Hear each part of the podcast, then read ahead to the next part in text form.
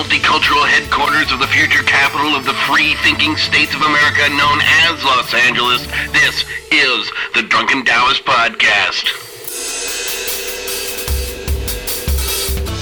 Tonight, after countless amounts of whining and complaining about just 2 episodes a month, our friends at DHM Depot have convinced us to deliver a special bonus episode, including the unfortunate news that Beleli has offended Ganesh, reports of those in charge having no idea of what's really going on, tales of Daniele's MMA tangles, and one of the greatest what-ifs of all time. And now, asking that you and your friends and neighbors band together to replace every member of the House of Representatives, I am Rich Evers, and my partner in crime, teacher, fighter, author, poet, and all-around swell guy with a fantastic accent, Daniele Bolelli. Away we go. Welcome back, everybody. There's been a lot of whining on the internet that they only get 2 doses of the Drunken Taoist a month, and there's been a lot of aching. And people need a little more. Well, guess what, everybody? It's Christmas in February. This is the secret bonus episode of The Drunken Taoist, brought to you by our friends and neighbors at the scientifically proven DHM Depot. Not to be confused with the DMT Depot, which is a whole different thing. Don't be going there. This is DHM Depot has presented a quite the interesting invitation for us. And to tell you more about why they are doing this, it's Daniele Bolelli.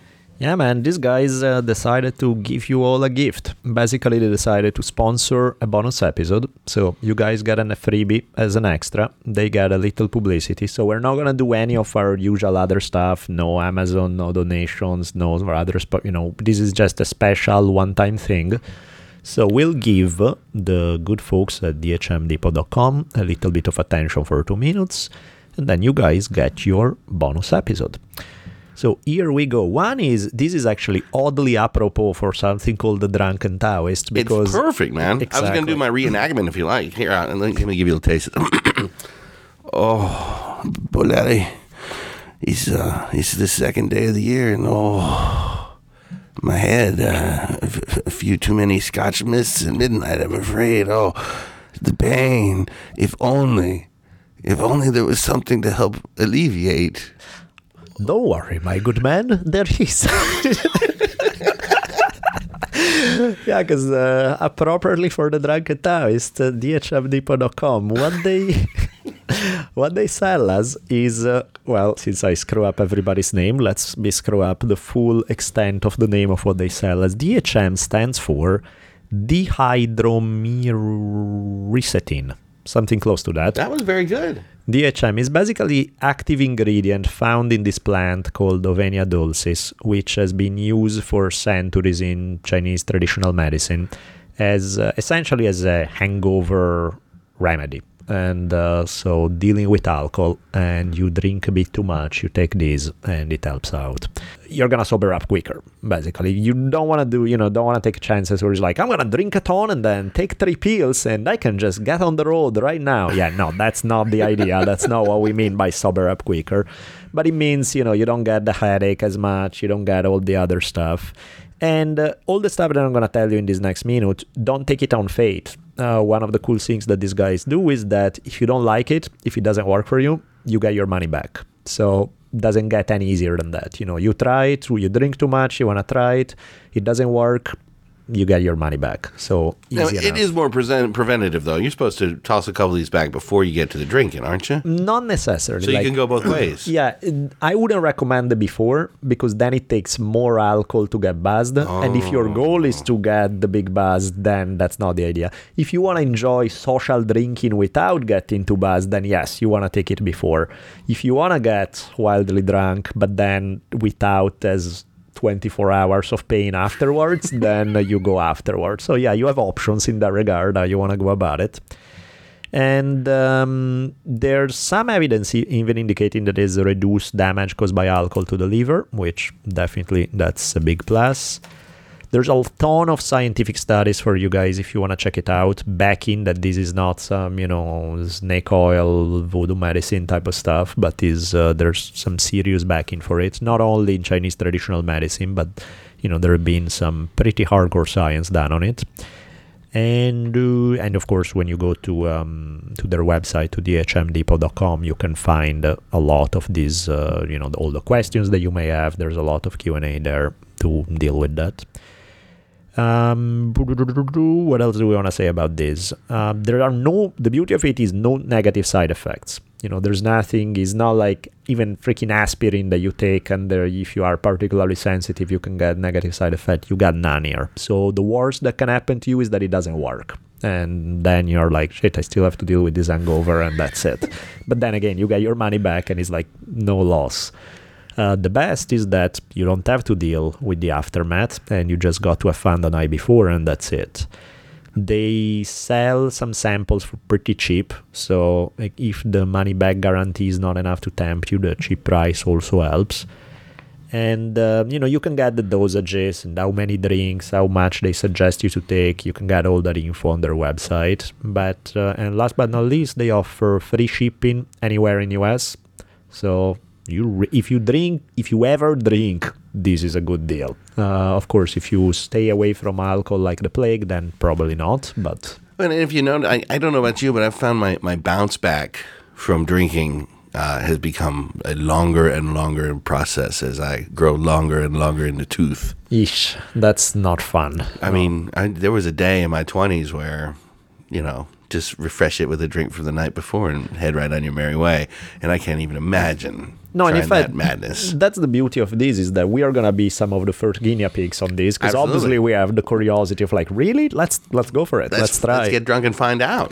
Now, for you guys, if you want to support these guys, we're nice enough to have sponsored this episode. There's a discount code for you guys.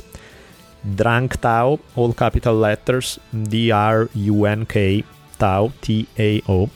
You got a 10% discount, so everybody wins. I love this thing. This was a great idea they had. I'm glad it works out.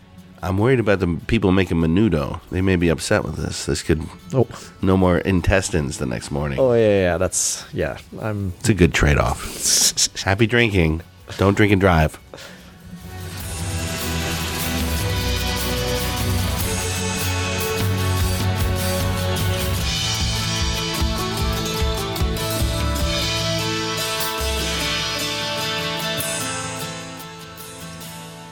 See if this is enough. Well, let's give it a spin. Okay. All right, everybody. It's time for the super secret episode rant of the day. Indeed. And our rant of the day begins with the sad realization that I believe I must have offended Ganesh. Uh-oh. Which is very sad, because Ganesh with his elephant head is one of my favorite gods. Isabella watches Ganesh cartoons translated from Hindi into English thanks to the wonders of YouTube, in which Ganesh is basically Superman and, you know, beats the bad guys up and all of this stuff. There's some pretty cool stuff out there. That's awesome. And but why did I offend Ganesh? Well, I don't know. I mean, no big guy with an elephant head came to tell me that he's displeased with me.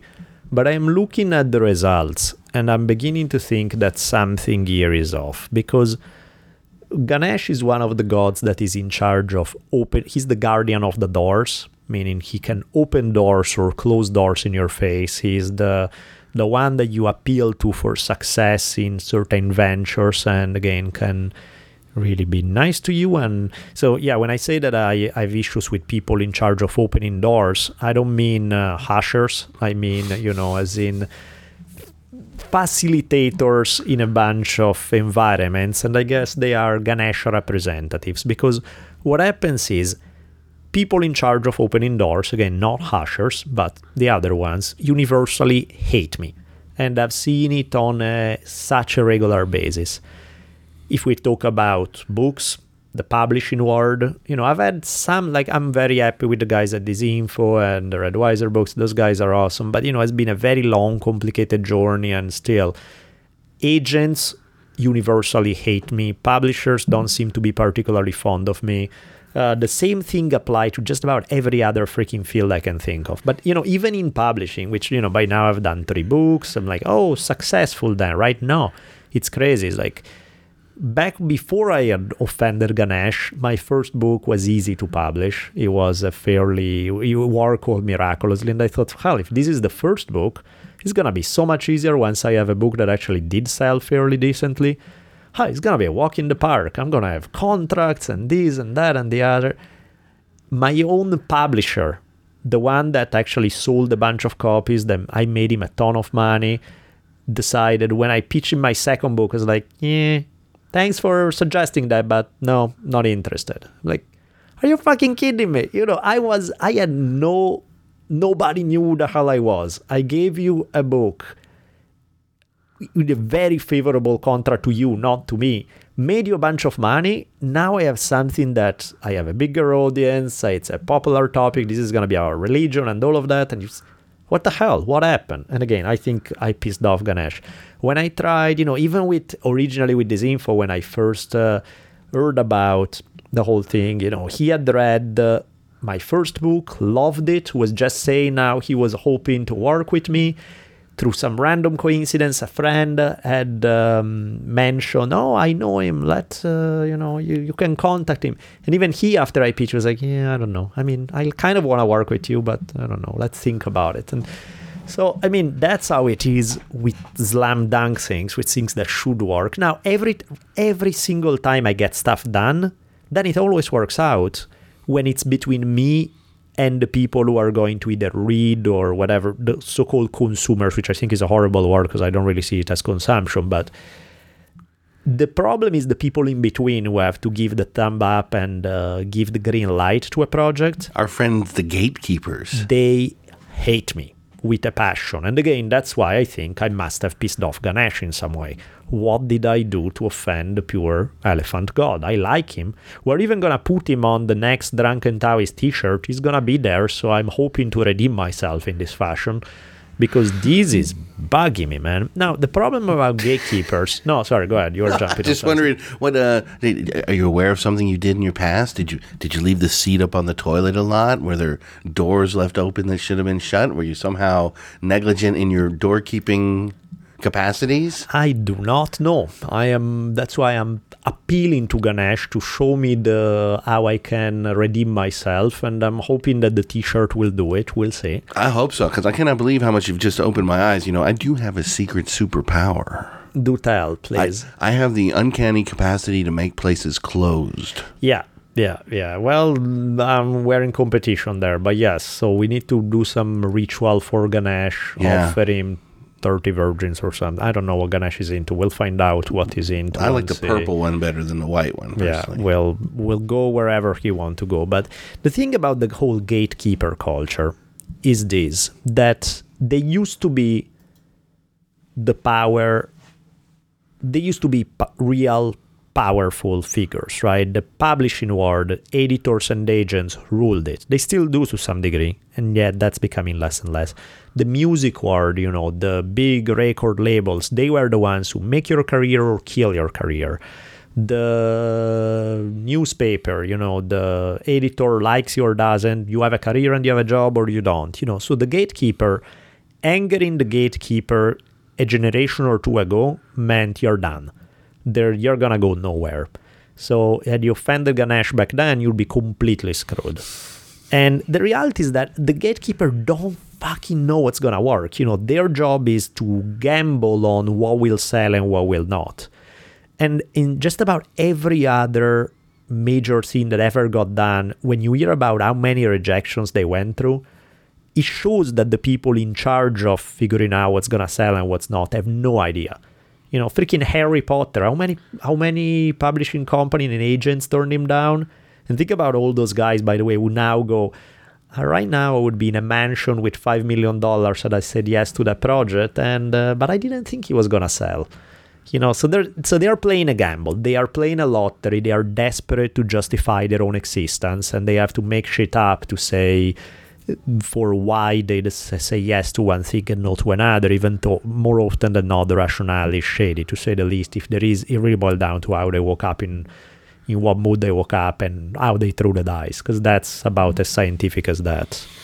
Now, if you are into this game, you understand that you're playing the lottery. Just the odds are possibly worse and the payoff is less, but other than that, you're playing the lottery. You know, it's like trying to publish, trying to do TV, trying to do entertainment, trying to do music, trying to do any of those things is you're in a lottery realm. And again, buying lottery tickets may be more worth it, who knows. But even not in the entertainment industry, even in other departments, like I remember even, well, let's not even go into academia because then you'll really got a rant out of me. But I remember in one example, I remember this one professor of history of religions that back at the time I was thinking of putting together a course to teach about history of religions, and I put together a syllabus and I showed it to him. And he was trying to be nice. He was like, I like your ideas. It's all very good. Now, clearly, you know that there's no way you can ever teach this course because students will not get anything out of it. You're trying to cover too much stuff. You're doing this general introduction to all major religions in a semester. You need a semester on each religion for it to make any sense whatsoever. So, you know, why don't you focus on just do Christianity and maybe Islam, maybe one more, and that's your semester. Forget touching on anything more than that. And I'm like, you know, of course, to his face, I told him, oh, thank you for your precious feedback. That's really important and great. And, you know, I turned around and said, fuck it, I'm going to do it anyway. I just don't need his approval. So luckily I can do it. I can bypass in this case. But had he been the guardian at the door, it would have never gotten done, because it's like, no, you know, it lacks depth, it cannot be taught in college, blah, blah, blah, blah, blah, all of that. Or if it went corporate style, he would have taken your idea, taken it upstairs to the next cat, sold it as his own, and taken all the credit for it. But that's assuming that they are smart. And my problem with gatekeepers is that 90% of them are not smart. They don't fucking know what they are doing. In order to steal, you need to be good at it. I don't even think these guys know how to do that. That's why in this case, you know, I always get a kick when I teach history of religions every semester now, and I always tell my students, you know, when I first pitched this course, this is what I was told.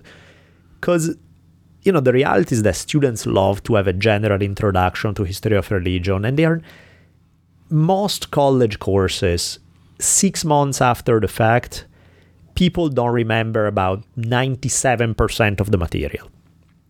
Okay, it's just what you're going to retain years down the road is a tiny fraction of what you went over in class. So to a lot of degrees, particularly for lower division kind of stuff, you want a cool introductory thing that scans the surface, that's a bird's-eye view, that give you little beautiful tidbits that you can keep and you will remember.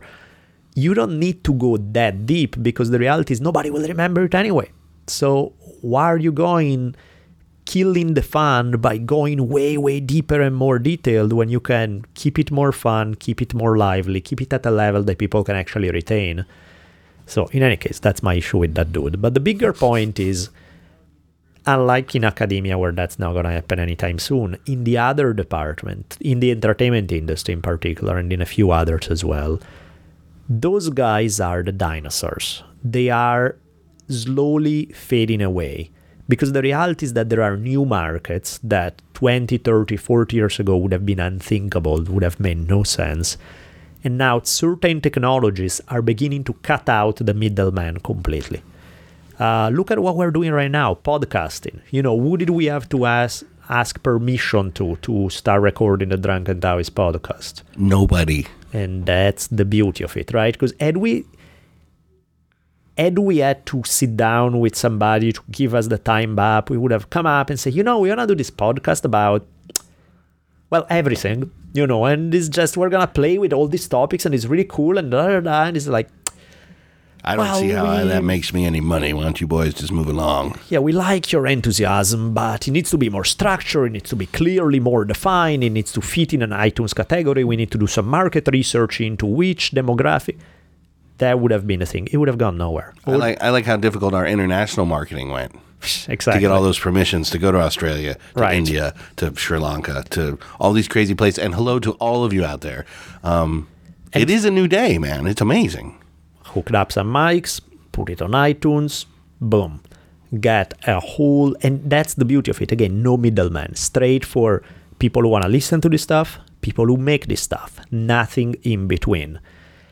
You write us an email, you want to talk about something, we jump on it. We don't need to go through anybody. So that technology is beautiful because it's getting rid of the gatekeepers.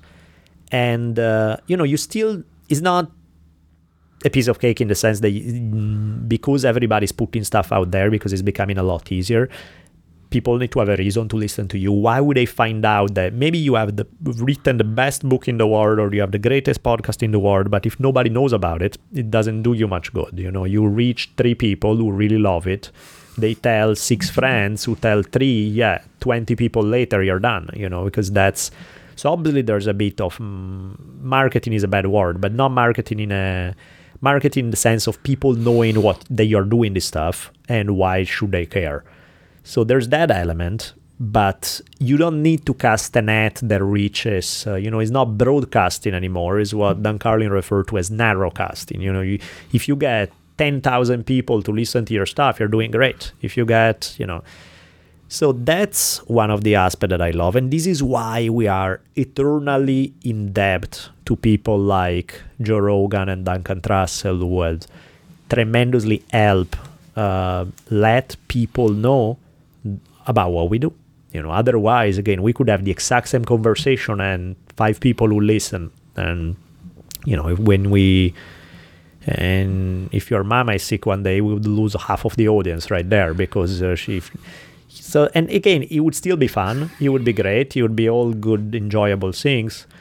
By the way, greetings to mama of Mr. Retrievers. That's always a plus. She's out there, you know. You think y'all give me hassle. Good Lord. So there's that. And that's why, you know, million thanks to the guys who put us on the map in that regard, because those are people who help us tremendously. So maybe we didn't piss off Ganesh completely, because to some degree, they may not be the guardians of the door in a traditional sense, but they definitely are accomplices who help push the door open in that regard. And they definitely know the bodyguards. Yes. So there's, I don't know who the god of the bodyguards is, but we like it. And in that sense, that's why I love this new system, whether it is going to be books are going to go that route, you know, publishers are going to start matter less and less as time goes by, as there's going to be this more direct interaction between writers and them trying to find an audience. But then the audience, as long as they like it, they're going to jump in and buy stuff. Musicians is already halfway there with live events. Podcasting, it doesn't get any more obvious of an example of something where the middleman never even existed to begin with. Is a form of communication where he was born without a middleman, which is amazing in and of itself. You get, that's why every time you guys do the things that help us stay on, you know, every time you tell somebody else about our podcast, every time you review us on iTunes or buy stuff or through the Amazon link, or every donation you give to the podcast is a middle finger to the industry, is a nice middle finger to the traditional dinosaur-like industry that has kept way of like, we control what get produced and what, who can consume it and why. That word is gladly disappearing. And you know, that's why your support is huge, because it empowers us and it helps us free ourselves from the tyranny of the evil guardians of the doors. But the fact that we are moving into a world where those kind of people, and again, I don't mean any personal offense, because there have been very, very, very, very few and far between, but there has been the occasional agent that I've met who's a really cool person. I met a nice publicist one time. Yeah, well, Matt Staggs, who helped me, was awesome. He was a god, absolutely. Gary Badley also at Disinfo helped me tremendously. John Johnson. You know, I've met people who are really cool, who have been really nice to me, who have helped me, and who are good human beings. So I'm not saying whoever is doing that thing, they're all a bunch of... Not at all. You know, it's like any other job, when actually can be a fun job if you do it right. The problem is, as in most job, 90+% of people don't do it right. And in this particular field, possibly the percentage goes even higher. So the thing is, the fact that type of category, is category or category in English? Category. but I've been liking Katagiri, so I wasn't going to say anything. That would diminish your sovereignty. Screw you. Did I say that right? Yeah, good. I got that one. Good. The fact that type of the people in charge of those words are seeing their empire shrink by the second, and greater power goes to the creators and to the people who want to listen, to read, to watch certain things, is making me tremendously happy. And the day when that connection gets even tighter can come soon enough, because again, the guardians of the doors still freaking hate me. So please, Ganesh, while waiting for the world to change in that direction, as is already changing, but in the meantime, if I can please perform some ritual to your liking and you can start opening a few more doors, I would be eternally grateful. It's funny, I was looking at the numbers from TV ratings because, you know, kind of the half mid-season just started post-Christmas. And I don't know these exactly, but it's very close. The Good Wife is a very popular show. Uh-huh. But even that, you know, is like 12 million people watching it. Right. Downton Abbey, the PBS show, it started a brand new season. 10 million people. Right. Now, these numbers, when a shitty episode of The Golden Girls was getting 35 million people 20 years ago. Absolutely. And that would have been like 30-something place show. Because there are more choices. Yeah, more choices, all been shattered and splintered, and the internet has just taken that and smashed it into little atomic particles of possibilities for everyone. So it is really exciting. I don't know, it all kind of plays into the hand of which do we want at the end of the day?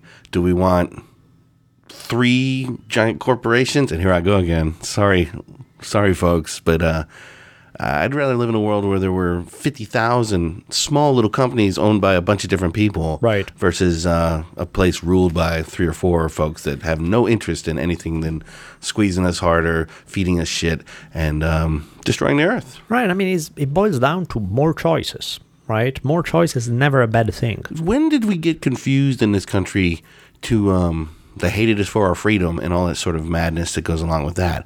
I mean, how can you... I love freedom, but you can't smoke a joint here? Yeah, of course. No, that's ridiculous. Yeah, I love small government as long as it's small in the stuff that I want it small on, but I want huge government when it comes to prohibiting the stuff that I don't like, because everybody else should follow my lead, and that's what freedom is all about. And it's like, huh? Sorry? What? I don't think they know what freedom means. Anyway, I'm with you, as usual. But, yeah, man, so yeah, I went on a tangent for no reason. I think we can just bang the gong right there. Bong. I have a dream today. And now we cross the Athenian plain for a visit into Beleli's dream time. The haunting ethereal music can only mean one thing. It's I have a dream time, as Martin Luther King just told us.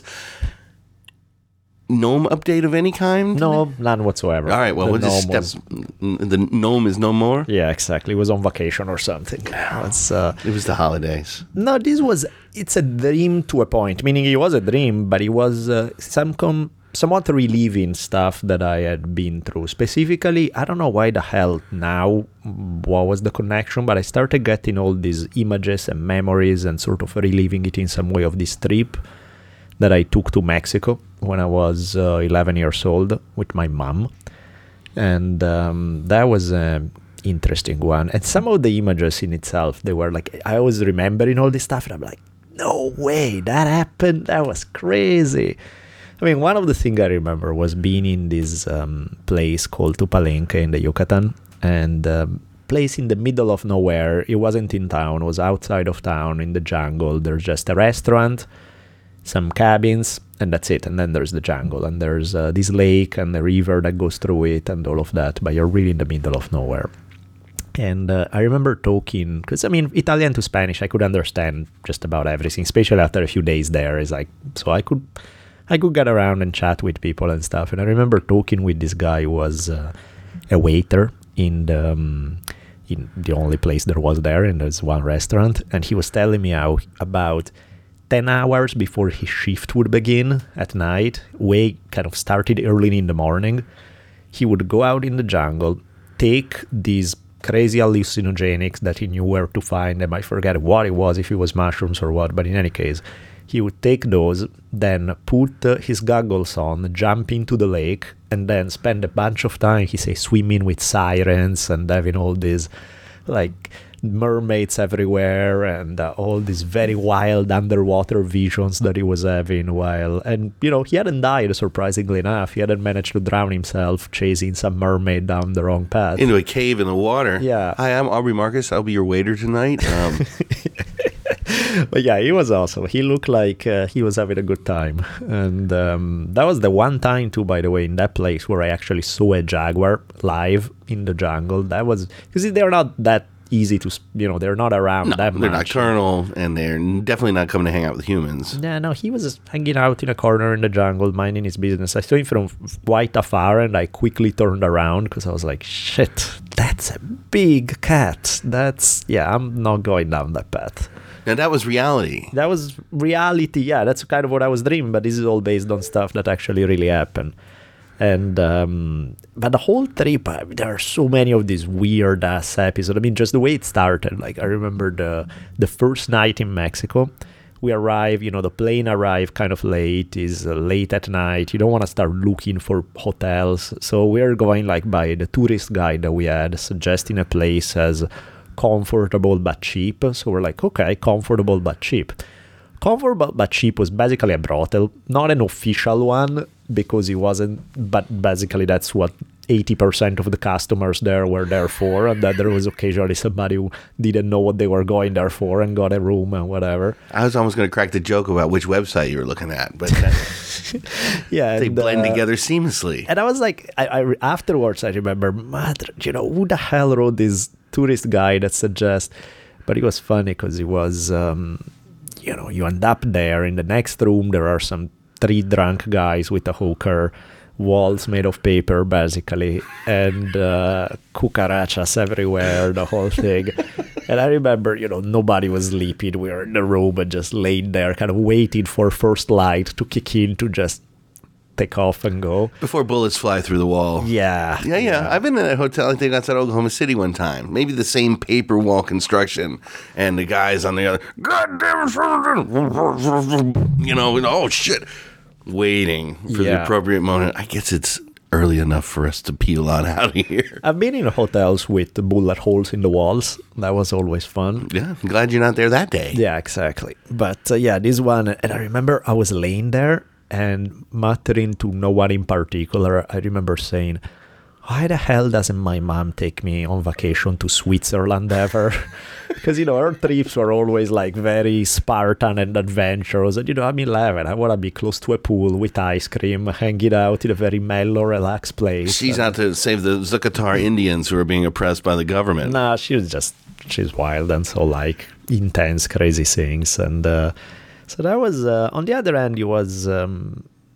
definitely it changes you a bit, because, you know, it's not like I was spoiled, but I was definitely used to more, not that kind of, like, the environment was rough in a lot of places. Not quite the Western Conference you're used to. And I mean, some of the time, yeah, some of the places you go and everything, they are all comfy and luxurious and whatever. Most of the time, also because we're traveling with very little money, not so much. Yeah.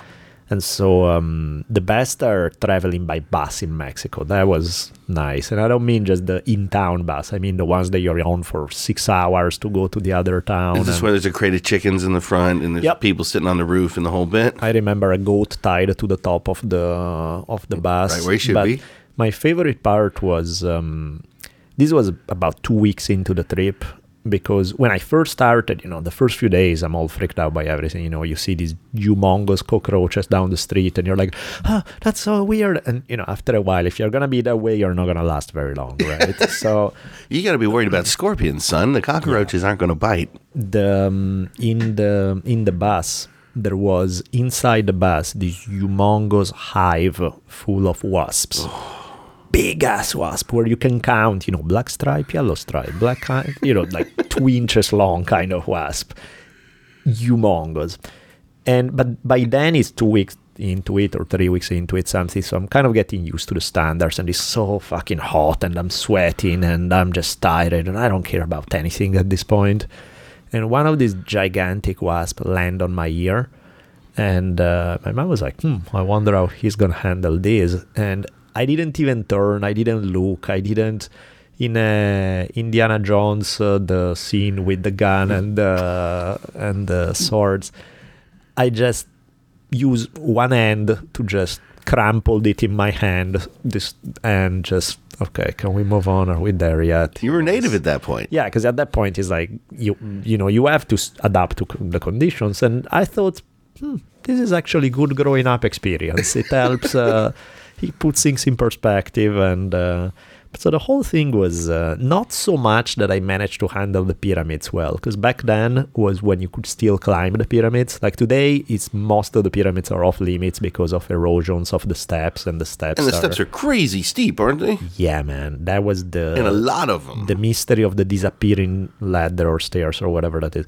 You go up, and when you look down, the steps are gone because they are so freaking tiny that it looks like it's a vertical wall. And so when you want to go back down, you are like, shit, how am I going to do? You really panic. And then there are regularly people who step slightly off the steps and they start tumbling down. And that's probably why they closed it. I'm sure. But that was trippy. But the trippiest part was going inside this pyramid in Palenque with what they call the astronaut. You know, the guy. The one in the chair, the seated guy.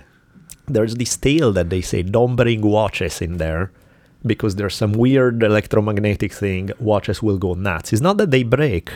They will go crazy. So it will stop for 3 hours. Then it will go perfectly for 2 days. Then it will stop for 3 days. Then it will... And I was like, "There's a cosmic rift right there, my friend. You got to be careful with that." Right. And I was like, "Come on, whatever. I don't care."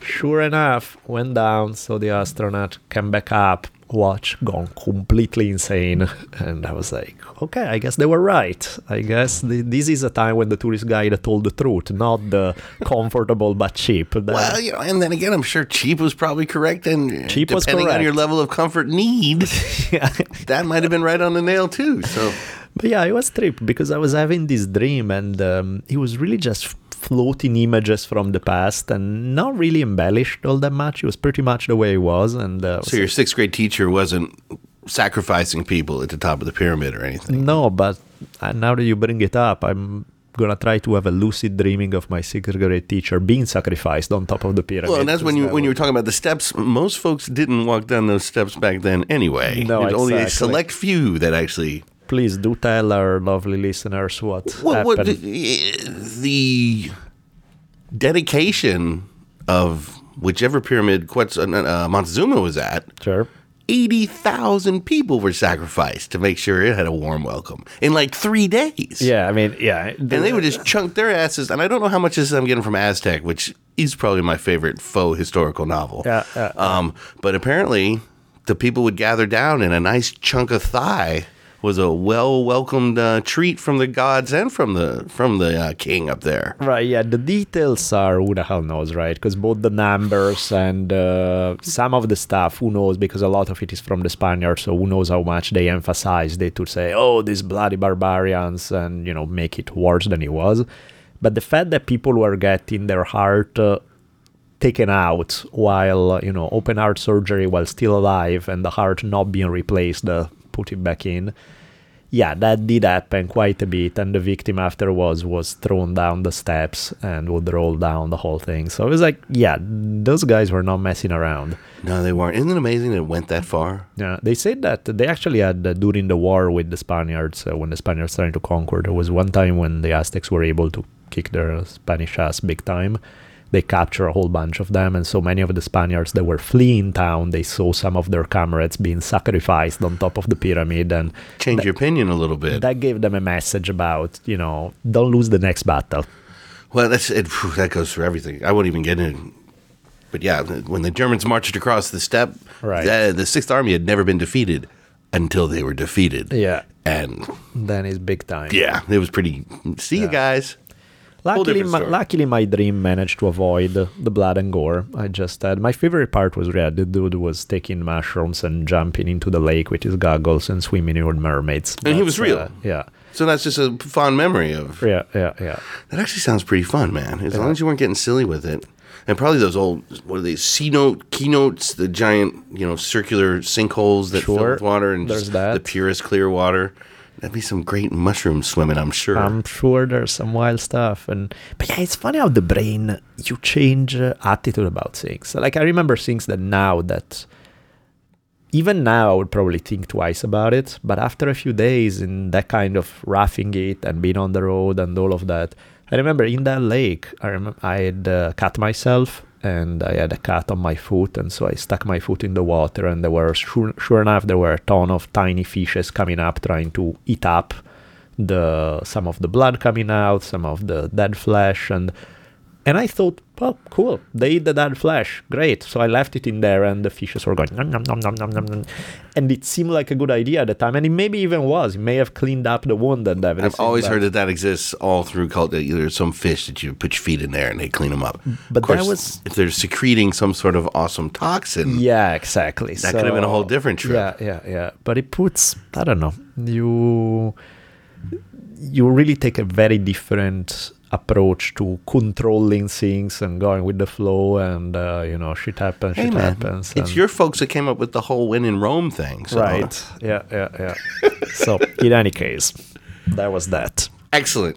All right, and next week, I'm gonna have my Alpha Brain update for Dreamtime, because I'm gonna do some experimentation with Aubrey's magic elixir. So let's do that. I wanna know. Excellent.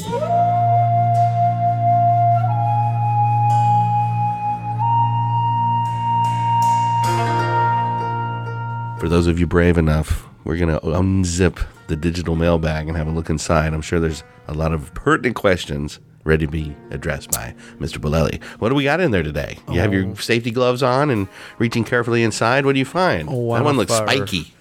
Most faithful provider of questions. Oh. Mr. Nicandro Martinez out of Mexico. Yes. He asked about hatred, resentment, anger, what... My specialties. Yeah, exactly. He's like bread and butter, right?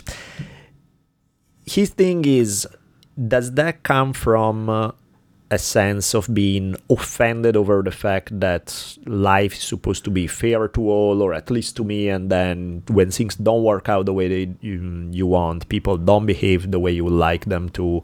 then you get this sense of indignation of like, what the hell is this? It's supposed to be fair and nice, and that's where a lot of resentment comes from. Sure, a lot of it. I don't know about everything, but definitely there's a lot of it that is based on expectations, is based on you want things to be a certain way, and there's nothing wrong with that. You do expect people to be nice to you if you're nice to them. You do. There are some legitimate expectations. But that's almost now. That's adult person, more societal. These are agreed upon, right? The way we do it around here. Yeah. But haven't they done tests with children where even very young children seem to have a sense of right and wrong, that to take somebody's cookie or all those sort of right. And I wish I had experimental things to annotate right now. I don't, but I know along the way I've seen this where even a very young child has a sort of a sense of when something unfair is unfolding.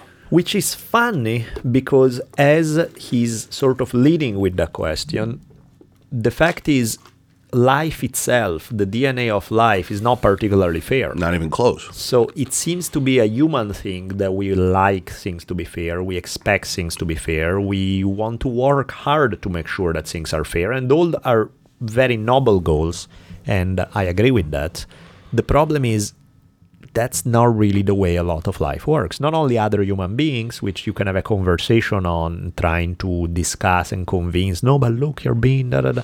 But some aspects of life just don't respond. And so that anger, that sense of frustration, that sense of why, or when it's somebody doing something to you, you get that ego hurting in a way, that like, how could you do that to me?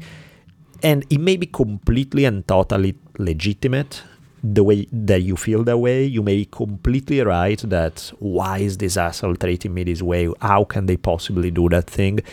And yet reacting, or rather indulging in resentment for too long, the number one person who got hurt is you.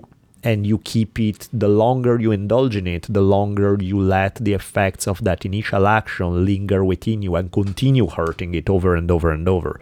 So rather than just getting hurt by the person action once, then you keep getting hurt day in after day, because that's where you put your mind on, that bastard, I can't believe he did that, and it's so unfair. And yes, you're right. You're absolutely right about all of it. But short of you calling Luca Brassi and having their head chopped off and deposited along with the head of a horse somewhere, then get over it. Not because they deserve your forgiveness, because you deserve not to feel like crap anymore and feel that hatred and resentment and anger. Because again, it's a very weird paradox. It's so legitimate, it's so understandable that you will respond that way. Yep. And it is maddening when some awful things happen or are made to happen by somebody to people who don't deserve it. And yet, the more you stay in touch with that feeling, the longer it hurts you. And so, as hard as it is, putting the focus on let go of it. And which doesn't mean forgive or forget. It may be, I'm going to put a bullet in your head. Well, no, hopefully not literally, okay? So don't get ideas here, but... You know, it doesn't mean that you have to become turn the other cheek. Oh, sure, by all means, destroy everything I work for because I'm the forgiving type, because I don't believe in holding on to hatred. Well, I may not believe in holding on to hatred. I still believe in punching you in the nose without hatred, because otherwise it hurts me, but there's still the action. You know what I mean? There's still this, there's a way to act on things without carrying that emotional baggage for every second of the day, which hurts you, not them. It's when we did our never-to-be-released movie on forgiveness, we did hardcore examination of Rwanda, mm-hmm. and they have those Kachacha trials, yep. where if you'll come forward and admit your crime, you can be forgiven by the people you perpetrated against, but you are also forgiven by the country so that you can return back to work. Right. And what they find is, yeah, you came and killed my family with a garden hoe that day. But the release it has for the person that's been harboring that anger, mm-hmm. they said it's like having a fire in your belly that's finally extinguished because you're not carrying this rage with you anymore. Right. And it enables them. And like you said, I don't believe they truly forgive, but the release and the relief right. from just getting that out and being able to move on with your life. And, you know, I can't use it as an act because I'm with you. I'd get the damn stick out and go enact some revenge. And I mean, at the end is you still have to deal with letting go, because the problem is, yeah, okay, you go and you kill the guy, you hurt your family. Many people will still have that anger lasting even after the action. It's yep. like, okay, you killed everybody you could possibly kill. Now what? You know, you're still... You're on fire. You've destroyed yourself from the inside. Exactly. By those actions that now... And that was sort of the next step of the thing. We went Israeli-Palestine to right. find two fathers in horrible situations. One daughter killed in a suicide attack. Other daughter killed by a random rubber bullet mm-hmm. fired from some soldier that was just a crazy, horrible accident. And both these guys realized that if they aren't the cap on this thing, then there's going to be another 50 generations of people that are going to suffer the same horrific pain. Yeah. And they managed to bury theirs, maybe not bury it, but sure. put that energy into working together right. across the walls mm-hmm. to make things better for everybody. So no one else had to suffer. That one is slightly easier yes. because it's not that guy who did it. It's right. somebody from his ethnicity. And so it's a little easier to separate. It's like, well, it's not you, you know, you didn't do it. It's your government or whatever. So there's still hard, but a little bit easier. I can see that. I can picture myself in that. I have a much harder time picturing myself in the Rwanda scenario. But the point is, I don't think any of us can. No, but the point is still, you need to find a way to get rid of it and not feel it all day, because otherwise it kills you. It's a burden. You're carrying it with you. Might as well be a 1,000-pound weight that's made of molten lead. And in some way, sort of having that Buddhist, not expecting things to be fair, and then if they are, it's a pleasant surprise, not expecting that there's any justice in life, and when there is, hey, look at how we worked out. Isn't that cool? I get happy when people merge well on the freeway. Right. Have you ever had that moment? There's like a chaotic merge coming up, and somehow everybody lines it up, and the zipper happens, and you go, I go. And my God, for 14 seconds, that all went really great. And look, none of us had to stop. None of us had to pull. Nobody had to flip anybody off. Nobody got shot. So that's why acts of kindness are so powerful, because they are not to be expected. I don't expect anybody to be kind, but that's why it's such a pleasant surprise when it happens, and why doing that on a fairly regular basis to other human beings is a beautiful thing, because there's so much of life is very unkind, so that making a conscious choice to go that route and making things somewhat easier in a, you know, providing kindness in an unkind world, that's what being heroic in my mind is all about, is having that strength to do that. And that's why, you know, but it really boils down to me, like, expectations is what screws you up. Expecting things to be in a certain way when life is not structured that way is a recipe for misery. Yeah, sitting around waiting for life to be fair, it's going to be a long haul. Right, good luck with that. But then again, when it is, whoa, Christmas today. A minute from now, it may not be, so let's enjoy it while it's there. Truer words cannot be spoken. Cool. On the note of kindness and gentleness, and let's talk about fighting. So, I can combine the two in a quick story. I'm at Costco. I've just rung up some obscene bill. Right? Carts are being sent out to my car. And behind me is a very elderly Mexican couple. Right. Some bread, some milk, some creamer, and a couple of cases of beer. I say to the cashier, I'm sure this will cause you all sorts of trouble because there's no way this could be easy, but I would like to pay for their bread, milk, and creamer, right, and just put $8 on it and headed on my way. And she was horrified that she was going to get caught somehow moving money or this or that and the other. And it just became an ordeal trying to do something that I thought was going to be easy. Wow. But I said, look, you do it, and if there's a problem, I'm going to stand right over there in the corner, and you can. And if it's good, and I see them move along, I'm going to go on my way. But just go ahead and do it. Wow. I'm the customer, and I'm right. That's cool, though. That's a great... I didn't think it was going to cause any trouble, man. It was just sort of the thing. It was right. Like, wow, I bet these folks would be happy to put the $8 in their gas tank. No, but, you know, bureaucratic systems are scary, because anytime you don't follow the rule, it's not just those individuals involved, it's the bureaucracy that gets something didn't behave as it was supposed in the Matrix. Why? It's going to bring the Matrix down. Because Rich is around. That Matrix-busting asshole Rich is causing trouble. And I'm not doing this to get any sort of pat on the back or anything. This is the way I roll. And I do it over and over again just because it's my little piece to try to, like, make something better for 5 minutes for somebody is not the worst thing in the world you can do. That's great. Anonymous is the way to do it. Yep. I still think, though, that your Matrix-busting days may be... I think Agent Smith will be on your tail sometime soon. I'm sure he already is. Bring it on. I get my Neo shit out. It'll be trouble. Trouble for Agent Smith, I tell you. So the fighting business. Matt asked me, he's found out on Sherdog.com about my MMA fighting and asked me what's up with that. Well, so the story to that is saying that I've had two professional fights means being very, very generous, because... think of the lowest conceivable level of professional MMA, go a couple of notches below that, and that's basically what we're playing with. Tiny crowd, if you can call it that, $2 thrown in there, you know, it's like you're talking very little when it comes to the setting, the money, the people, it's basically a glorified amateur event.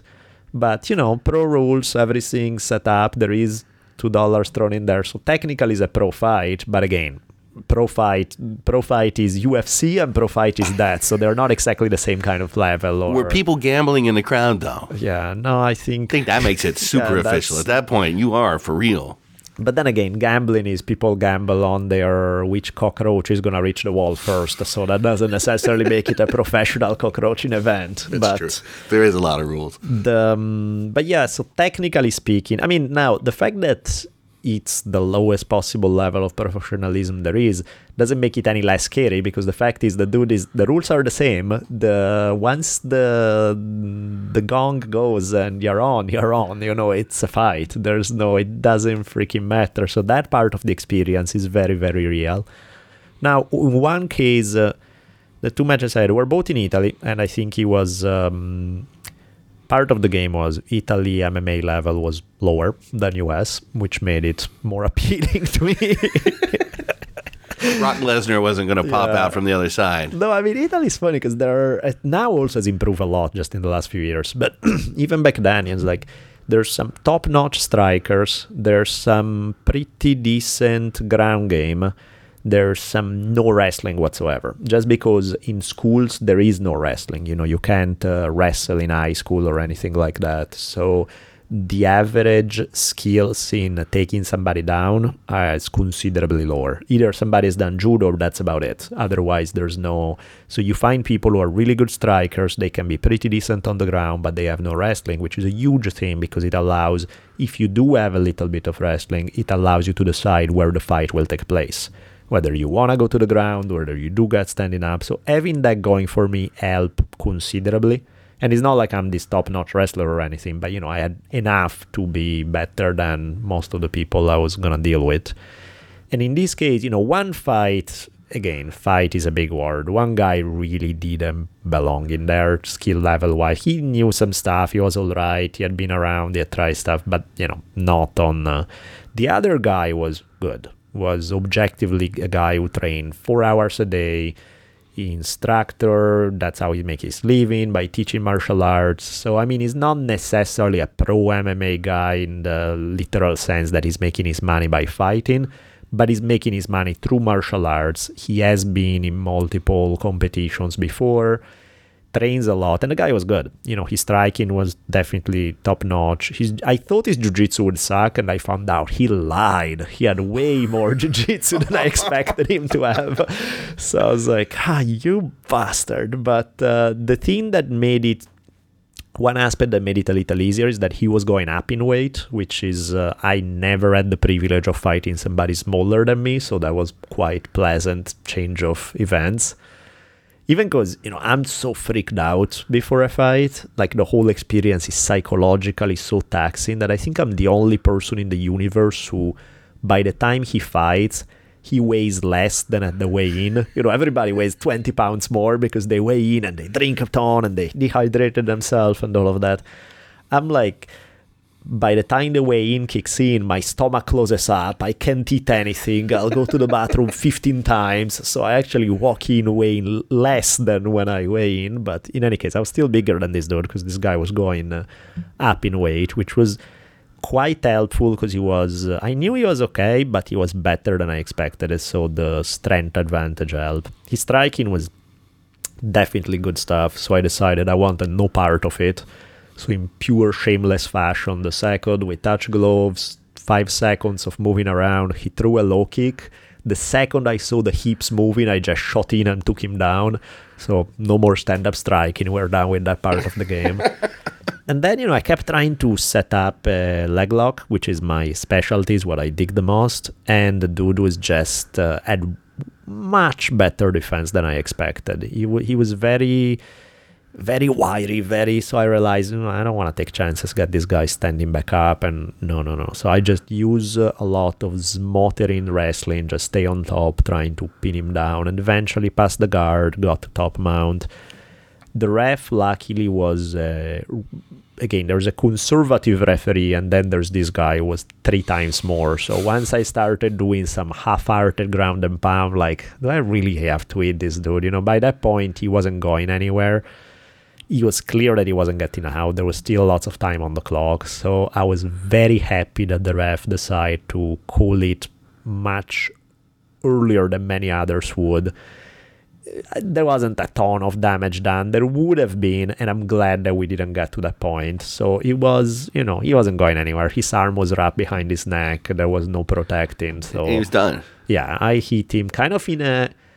Look, ref, I'm hitting this guy. I could probably hit him a lot harder. Do I have to? Can we just say that he's not defending anymore?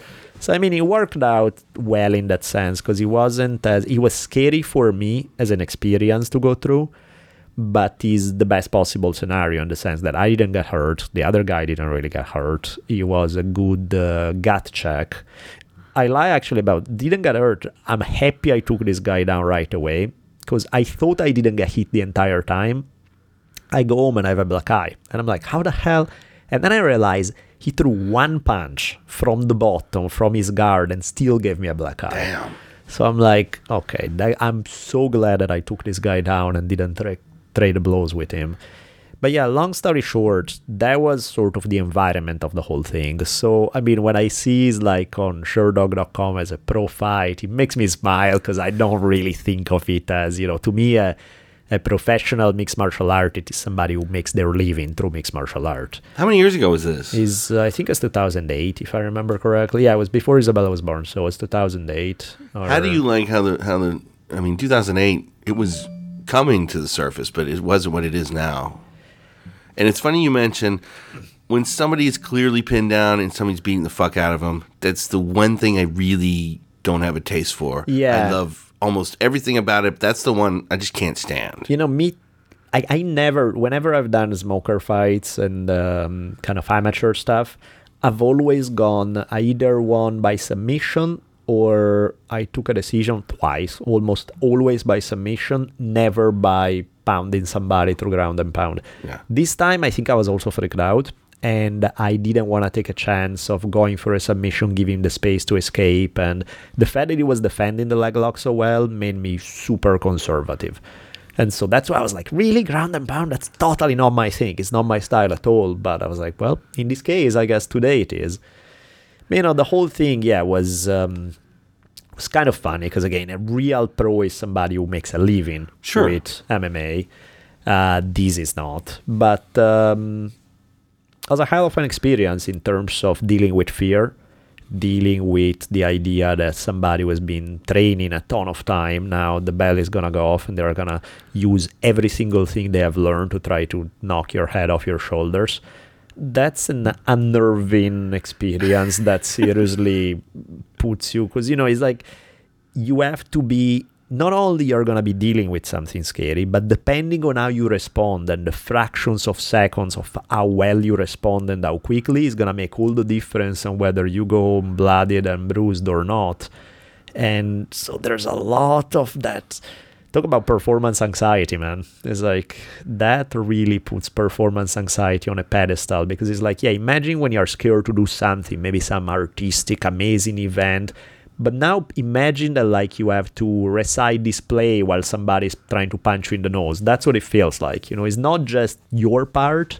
It's not just you have to do a good part. You also have to deal with how the other one is playing his cards and respond accordingly. So, yeah, that was... even though, again, I laugh at the whole pro-MMA thing for me, because it's not. I don't laugh so much about the dealing with fear part, because that was as real as it got. Excellent. Matt, that's got to do it for you, buddy. Yep.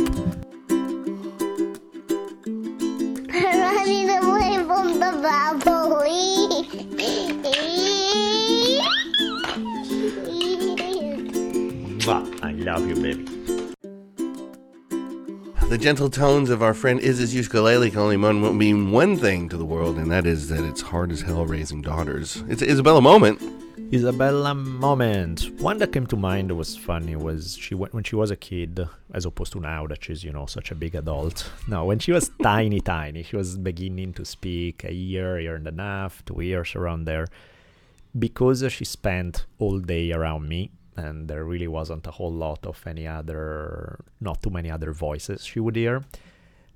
Apparently, she started speaking with English with an Italian accent. And, you know, I couldn't hear it because, again, I can't even hear my own accent. So it was other people with an accent? I know. It's amazing. I don't know. Very people slight. Tell me, slight but I can't tell. Yeah. And it was funny because you see this Asian-looking baby who speaks English with an Italian accent. And, again, most of the time, I had no idea. And then once in a while I would hear something and I'm like, oh man, I heard that. She would go like, I'm like, what color is that, Isabella? And she's like, red. I'm like, yeah, okay, I got that. Or she would be like, good. I'm like, yes. It was so exaggerated that even I would pick up on it. Asian-looking baby with a tiny accent almost sounds like some sort of Axis power super weapon was being developed in the mid-40s. Probably. No, but it was funny, man. That was really a trip. Now, on a somewhat more recent one, maybe just the last year or so, we were on our way to school. And Isabella was asking for her usual Bob Marley song request list, Buffalo Soldiers and this and that. And then After a while, she asked me for 2 little birds. And I'm like, no, sweetie, you know, it's 3 little birds. And they have asked me 3 little birds for like days and days. You know the song, you know how it's called, you know what's up. And she explained to me. It's like, no, you know, one of them got shot and died. Oh. So after that, we had to rework the lyrics. And rather than, you know, don't worry about a thing, every little thing is going to be all right, we started singing, worry about lots of things, because every little thing may shoot you dead. Jeez. And it's the South Central version. Yeah, exactly. So, but I'm like, that's so morbid. You know, 3 little birds. It's like, no, it's 2. One got shot and died. Damn. So on that note, I think we'll, what do you think? Shall we roll for one more or leave it here? We'll roll for one more. Well, I guess that's where it comes from. These actually make perfect sense in light of the previous one. Some of Isabella has a fairly no-nonsense approach to things. You know, she talks very blunt about stuff. She doesn't have a kid, let's prettify things and Disneyfy everything. And I think part of it, this is a conversation that she had twice in not that long. 2 different people basically fed her the same stuff and she responded the same way. And she was asking some adult, where's your father in one case and where's your mother in another case? And in both cases, the other person said something along the line of like, she's no longer with us. And Isabella was like, okay, she wasn't here a minute ago. How is that she's no longer? That just doesn't make sense. So it's like, so where is she? He's like, well, she passed away. Isabella's like, okay, where is she? You know, what are you saying here? I don't really understand you. And I remember this adult, one of them said, she's now with God in heaven. And, you know, she kept dancing around this stuff, right? And Isabella, one point, thought about it for a while, and she said, huh, that's weird. My mama died because she had an illness. And that was that, right? It's just like very, very matter of fact in your face. And that's... a lot of the times is both, it hits you like a punch because you're like a baby who talks in such blunt terms, but then at the same time you get this, there's something real and honest about it that is not the bullshit of, you know, the euphemism, the dancing around realities. This is the way it is. Well, she's so little when it all went down, too, that there wasn't even that time to even build that defense. Exactly. And I don't think I wasn't into... I don't know. I just didn't think it was a good idea to bullshit her and to start. What, are you going to save it for later? We'll unveil in 6 years that your mom did not run away with the pirates. Right, exactly. Or start making... because I've heard that before, too, when somebody was started talking about, oh, you know, heaven and this and that, and they were talking about all dead people, then you'll see them again after you die, you know, throwing some religious spin on it. First thing Isabella said after hearing that was like, I want to die, yeah, you know, I want to go see my mom. And I'm like, okay, motherfucker, why did why do you have to complicate things in that way? And it's not that I tell her there's nothing, good luck. It's, I tell her nobody knows, you know, nobody has an idea. So nobody's been back much to report. Right. Some people say that this stuff happened. Some people say that that stuff happened. The only thing that I know for sure is that your mom would want you to be happy right here and right now. That's all I know. You know, and everything else is hearsay. And, you know, what other people tell you, take it into account. You know, maybe they are right, but maybe they are not. And kind of keep it at that. But so that's why a lot of our conversations tend to be pretty to the point and on the blunter end of things. Yeah, it's going to pay off in spades one day. But, you know, the bad luck for the 3 little birds who got... one of them got shot and died, and hey, that every little thing catches, you know, a stray every once in a while to the forehead. Yeah. It's exactly the way Bob wrote it originally, and then his wife was like, "No, what you thinking, Mom? This ain't, go smoke another right again, huh?" I can feel my Beleli influences increasing on me because it used to be when a boyfriend would make my daughter cry, I would go for the baseball bat. I've been going for knives lately. Need to watch the bloodshed, but yes. Well, you know, it's going to make a statement. Yeah, that's for sure. I warn every one of them, and they head out the door, you know. As long as she comes home happy, you're fine. Yep. There are no guarantees beyond that. That seemed like an excellent policy. Raising daughters is hard, but it's the best job you could ever love.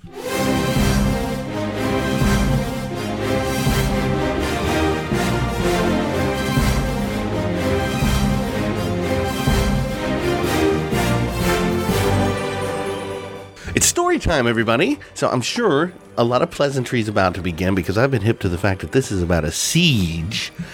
And, of course, I went straight to Munster because we've done that in depth, but not Munster. This is one of the biggest what-ifs in human history. It's been appropriately discussed by a historian by the name of William McNeil in a book entitled What If, that it's all about the crazy what if of world history and small things that could have happened turned the way they were supposed to, how it would have affected human history. And this is doesn't get much bigger than this one, because this would affect history quite a bit. And yet hardly anybody knows about it. For one, because the lead characters in the story are named, I'm not making this up, Sennacherib and Hezekiah, which is like, yeah, great. That's exactly rolls off the tongue perfectly, right? It's what you talk about at parties. Remember when Hezekiah did that thing? It's like, yeah, that doesn't quite do it.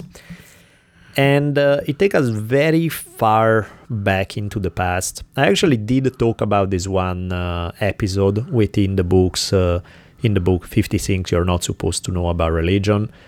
I had quite a bit of fun. I think there's a line right there that say, "The tale we'll play with today take us back to a time when Jewish monotheism was still in its infancy and required frequent diaper changes," which, you know, anytime I get to write something like that, I'm happy for the rest of the day.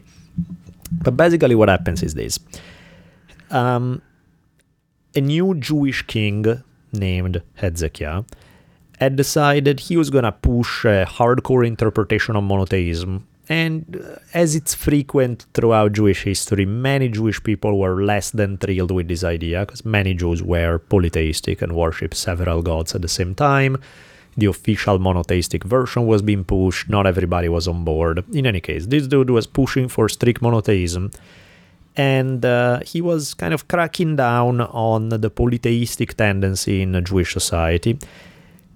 Emboldened by the thought that the one and only God was on his side,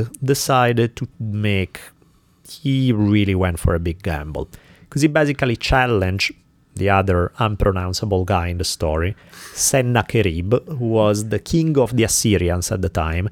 And the Assyrians were the top dogs in the area. They had their own micro-empire going, and they were exacting tribute from all the surrounding people.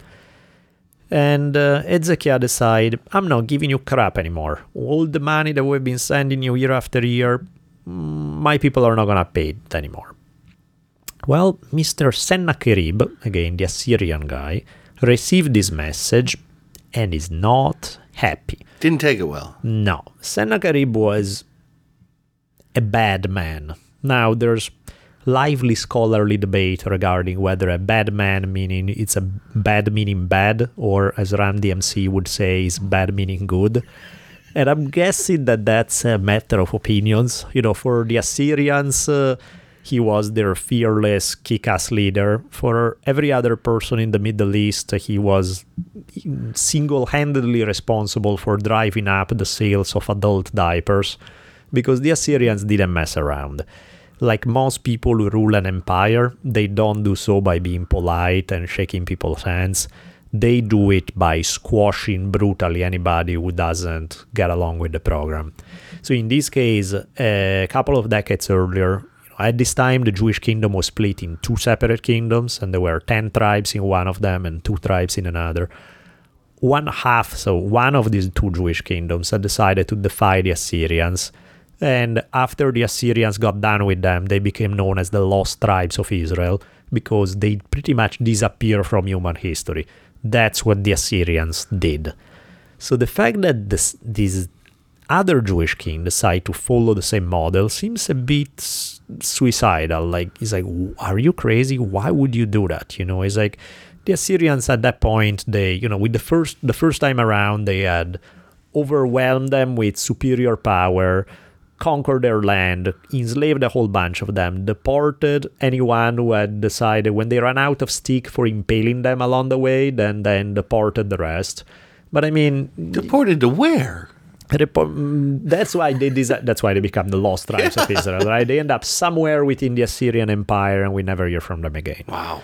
Because they essentially lose their specific Jewish identity, their tribe-specific identity and become part of the Middle Eastern people of the area. And, you know, their version of Judaism, their culture, their whatever gets mixed with a bunch of other cultures and essentially vanish from history as we know it. So now we are 10 tribes down, 2 to go. And the remaining 2 looks like they are about to commit suicide. They have challenged the very Assyrians who had squashed the first half of the Jewish kingdom. So that seems a bit insane on more levels than one, but I guess Mr. Hezekiah is believing that he's believing 2 things. 1, that the one and only God is on his side, and B, he believes that he's going to receive help from Egypt.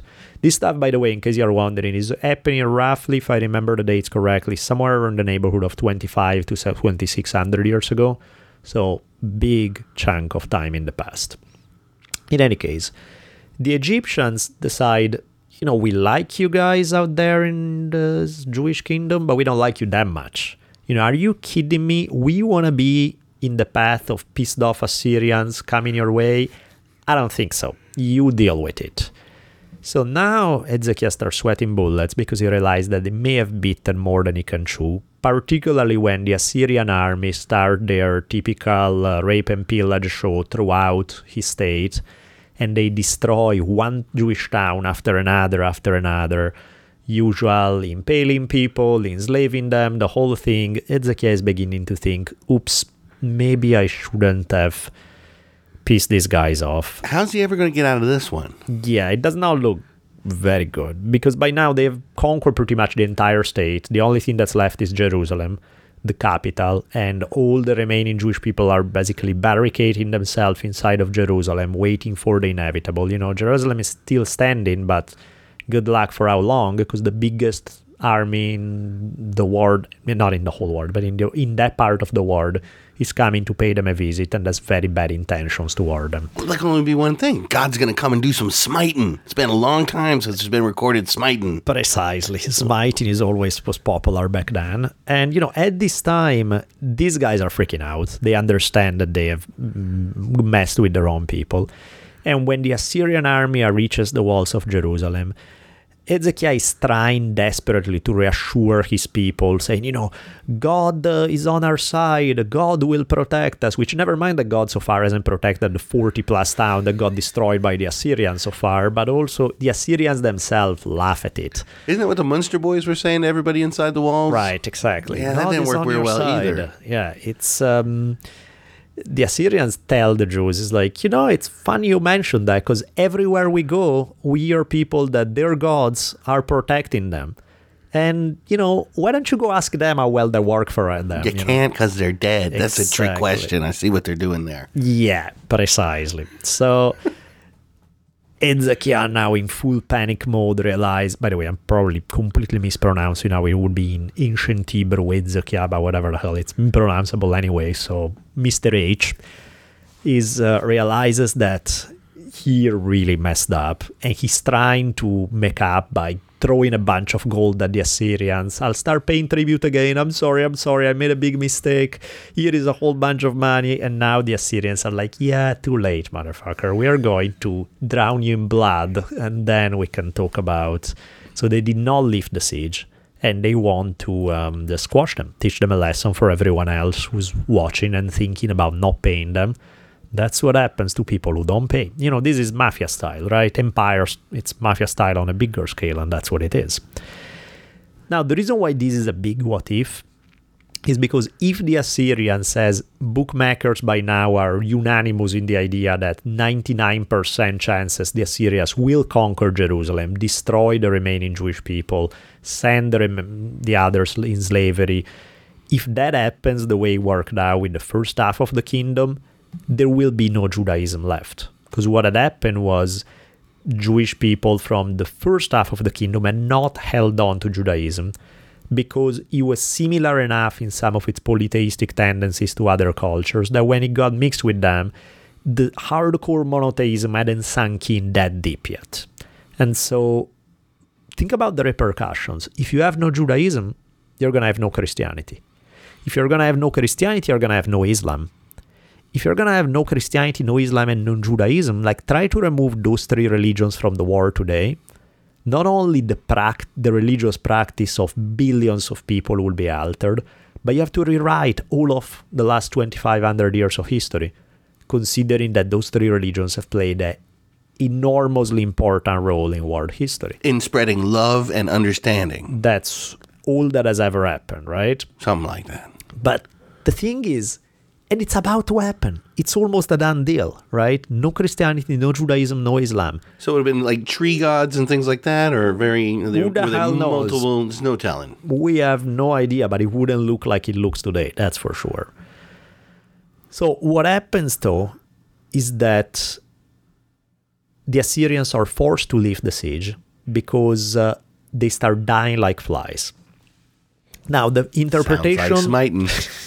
Those godless historians believe that what happened is that as the Jews had retreated into Jerusalem, since that's a fairly desertic area, they promptly poisoned all the wells in the neighborhood, trying to support a very large army in a foreign land where most of the clean water sources have been poisoned would have been messy.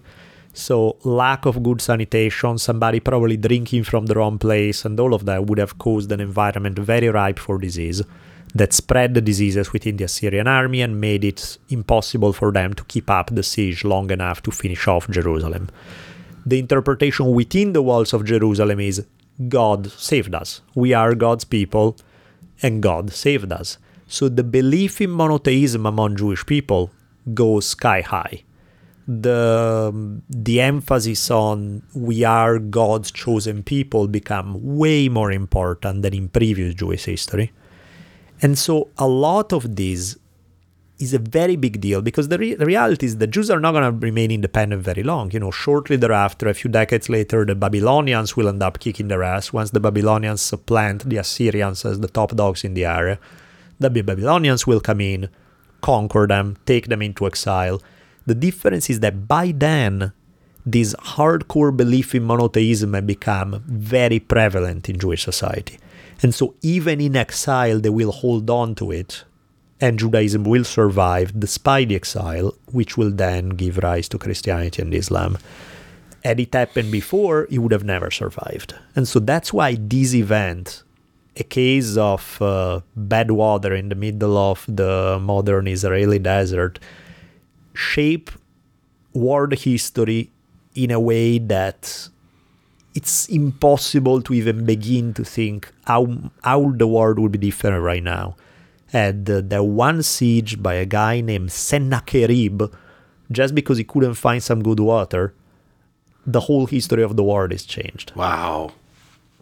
That, my friend, is a wild trip. Wow. But watch out for God, he'll smite you. And you know what I would like to add? Please. Wow. Wow. No, that's heavy.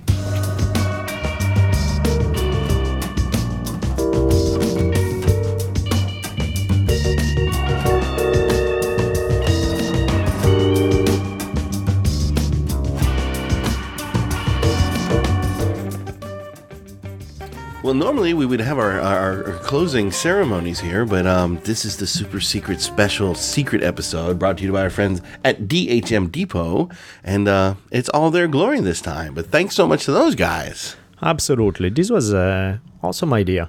I threw it out there when they mentioned that they were interested in sponsoring an episode. I said, how about we make it a special one? You just guys go solo just for this one. They jump on it.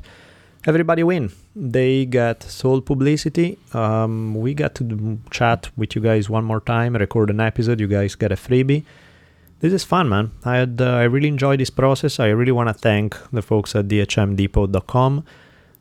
Beautiful opportunity to play here. So if you guys are in the market for their product, show them some love. It was a great thing that they did by sponsoring this episode. So if you... Bottom line is, if you drink alcohol, you may want to look into it, because you get free shipping, money back if you don't like it. It's fairly cheap. You get a discount if you use the code DRUNKTAO, D-R-U-N-K-T as in Tom, A-O. I think it's all capital letters. You get a 10% discount on the product. So, I mean, there really is, if you guys do drink alcoholic beverages at any point, is definitely go for it. I tell you, there's a bottle of red wine out there that could test this shit for me. I just first try. There's nothing that crushes me worse than that. Let's do it. So we'll go get a bottle of red wine. We'll guzzle it down and we'll pop a few of these and see if I can even focus in the morning. And that will be it, man. And forget the FDA. This will be truly tested at that point. We'll be the guinea pigs and we'll give you an official report down the road. But you may guinea pig out with us and join us in the guinea pig experiment and let's see who it works for and who it doesn't. In any case, thank you guys for listening. Thank you to dhmdepot.com for sponsoring this and have a wonderful day.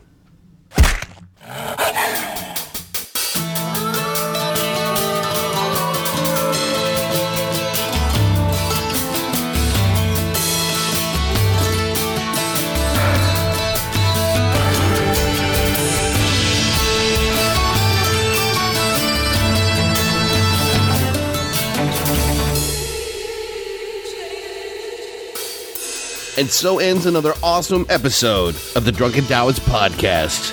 Be sure to keep your ears peeled for another mind-expanding episode coming soon. We'll be tweeting you as soon as they come out. You can keep track of Daniel at dbolelli. That's D-B-O-L-E-L-L-I. And you can find me on Twitter at richimon1. That's R-I-C-H-I-M-O-N, the numeral 1. See y'all soon.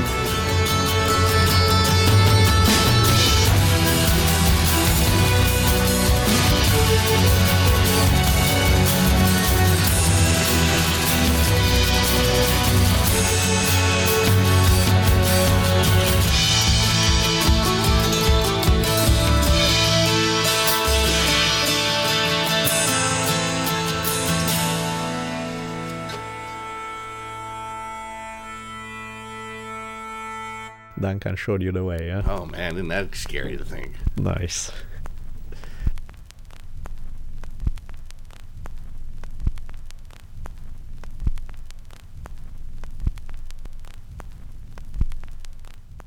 Get back to work!